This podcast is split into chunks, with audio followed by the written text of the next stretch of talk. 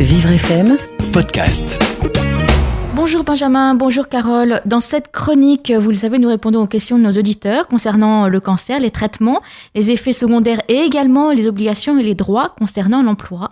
Et nous répondons ce matin à la question de Valérie. Elle a 51 ans, elle nous écrit de Vincennes. Une de mes collègues a annoncé récemment qu'elle était atteinte d'un cancer. Elle est actuellement arrêtée parce qu'elle doit subir euh, une première opération et euh, connaîtra à la suite de celle-ci le protocole de soins. J'ai moi-même traversé cette épreuve il y a six ans. J'aimerais pouvoir lui apporter mon aide et éventuellement quelques conseils, mais mes collègues me disent qu'il est interdit de contacter une personne en arrêt maladie. Quelle est la frontière entre s'enquérir de la santé d'une collègue et faire preuve d'ingérence? Nathalie Valé-Renard, bonjour. Bonjour.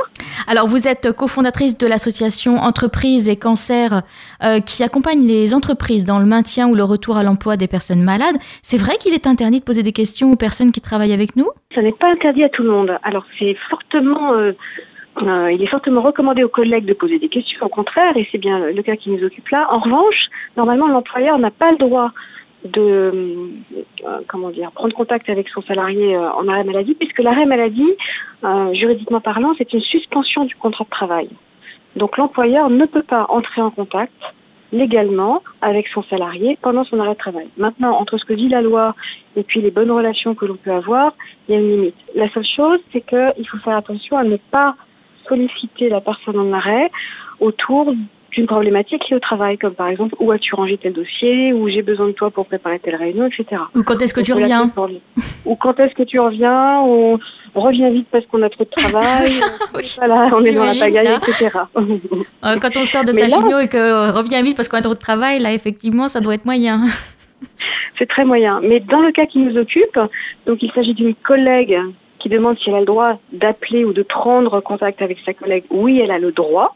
Et maintenant, après, c'est à elles deux de déterminer sur quel terrain elles veulent se positionner et dans quelle mesure la personne qui est en arrêt maladie va accepter qu'on l'appelle, qu'on prenne de ses nouvelles, euh, voire qu'on lui donne des conseils.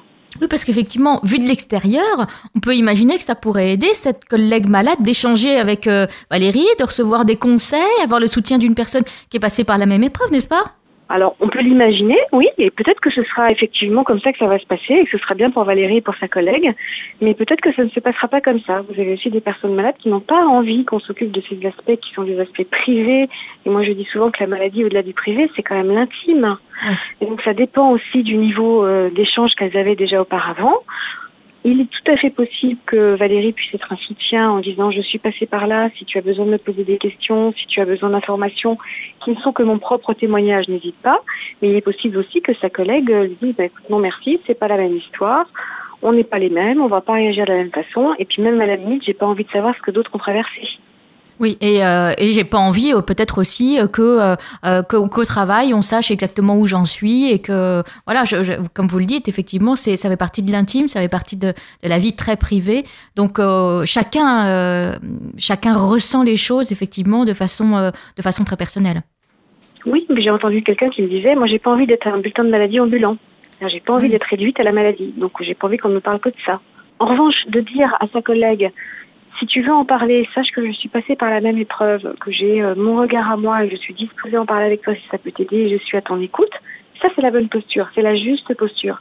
Puisque du coup, ça laisse la personne concernée totalement libre d'aller vers et au moment où elle le veut, euh, pour aller chercher euh, une information, un soutien ou autre chose. Et ça la laisse libre de, c'est pas intrusif. Et, concernant effectivement les obligations euh, de, euh, de discrétion de l'employeur, si par exemple euh, un, employeur sait qu'une de, ses, de ses collaborateurs est absent à cause d'un cancer euh, et que d'autres collaborateurs viennent lui poser des questions sur la santé de la personne qui s'est absentée. Est-ce qu'il a, est qu'il a le droit de donner des informations ou est-ce qu'il est dans l'obligation de, de rester discret? Non, non, il a un devoir de réserve. Mm. C'est vraiment discrétion absolue. La santé, c'est quelque chose de, de très, euh, de très intime, singulier et particulier. D'ailleurs, quand on envoie un arrêt maladie, normalement, on ne motive pas l'arrêt. On ne dit pas qu'on a une grippe, qu'on s'est cassé la jambe ou qu'on a un cancer. Alors, évidemment, si votre arrêt maladie part d'un médecin qui est en milieu hospitalier et qui travaille dans un service d'oncologie, ouais. on va pas suspecter tout de suite euh, la jambe la, cassée. La grippe, ouais. Voilà.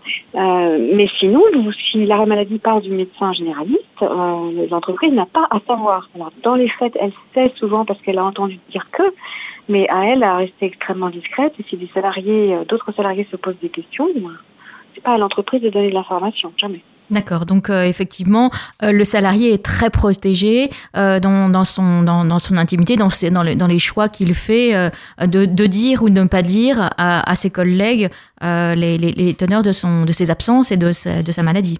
Oui, c'est vraiment de sa responsabilité et comment il voit les choses, quelles sont les relations avec son entourage professionnel, comment est l'ambiance au travail, est-ce qu'il a envie de partager ou pas. Puis il y a des choses qu'on n'a pas envie de dire au tout début, qu'on va dire plus tard. Donc sa parole peut fluctuer aussi.